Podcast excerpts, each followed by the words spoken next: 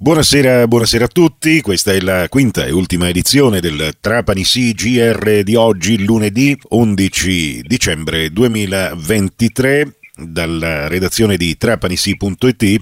Ornella Fulco in collegamento telefonico, Nicola Conforti in studio per raccontare questa giornata particolarmente intensa che arriva subito dopo il ponte dell'Immacolata. Beh, sembra che la magistratura trapanese abbia fatto una sorta di regalino prenatalizio e ha scoperchiato una pentola che, sotto la quale sembra bollisse un po' di roba. Oggi eh, nomi e eh, soprattutto eh, situazioni tutt'altro che limpide sono venute alla luce. E allora, Ornella, tu stai seguendo con i tuoi articoli su Trapanisi tutta questa vicenda, l'operazione Aspide è stata così chiamata. Come possiamo un po' riassumere questi 541 eh, pagine, un faldone mh, mm, davvero imponente? Beh sì, un'operazione potremmo dire velenosa, no? Eh. parafrasando, parafrasando il titolo appunto che è stato dato a questa eh, eh, indagine dei finanzieri del comando provinciale di Trapani, coordinata dalla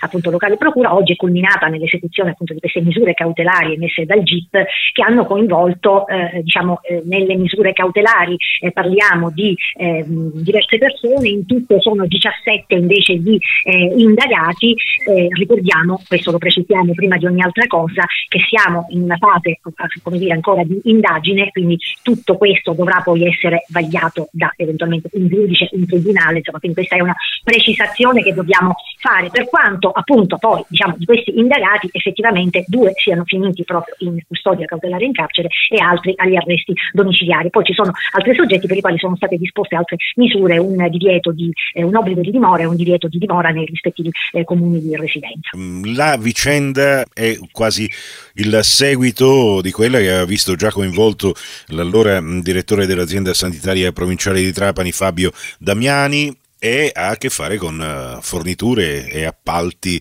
che eh, a quanto sembra sono stati più o meno pilotati, no?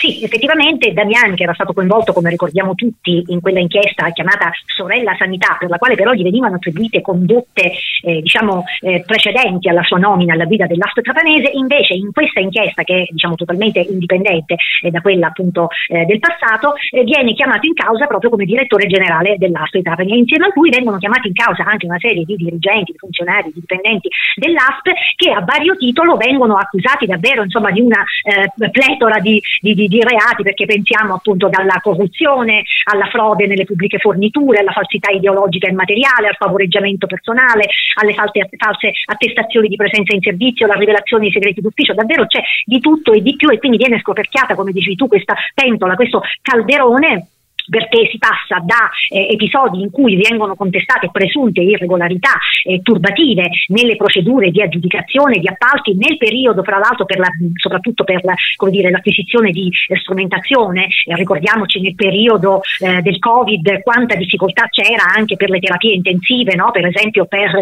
reperire i respiratori e gli altri macchinari utili ad aiutare eh, i pazienti quindi vediamo sia questo tipo di attività dove invece appunto quello che dovrebbe avvenire secondo certi canoni viene eh, effettuato in maniera distorta e diversa, favorendo eh, particolarmente Alcune, alcune, società, da poi una serie di altre eh, diciamo, faccende che con questa si intersecano, eh, che vanno appunto, dicevo, da quelle che poi sono eh, per esempio la rivelazione di, ehm, delle domande, delle, delle, dei, dei, temi di, diciamo, eh, diciamo, esami di agevolati. sarebbero ecco, degli esami agevolati giustamente ad alcuni candidati da parte per esempio della Presidente della Commissione eh, giudicatrice di questi bandi, di questi avvisi, per cui questi candidati ovviamente so, sarebbero stati indebitamente favoriti perché avrebbero avrebbero conosciuto in anticipo quelle che erano le domande che gli sarebbero state fatte, oppure eh, non so, sarebbero state favorite per esempio delle ditte per effettuare operazioni di sanificazione in alcuni locali, sempre di pertinenza, diciamo di competenza dell'ASP, e queste persone favorite si sarebbero, diciamo così, disobbligate con regalie varie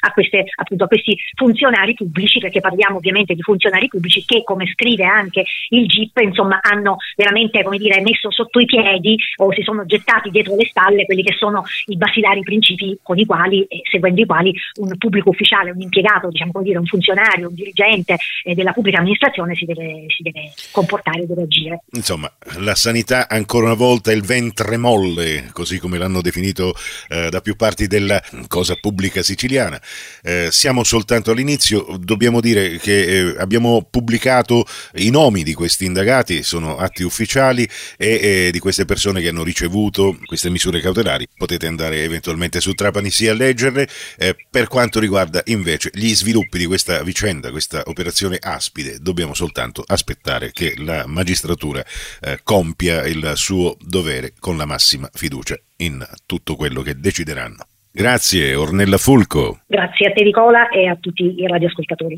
Per oggi ci fermiamo qui, grazie dell'attenzione e a voi l'augurio di una serena serata.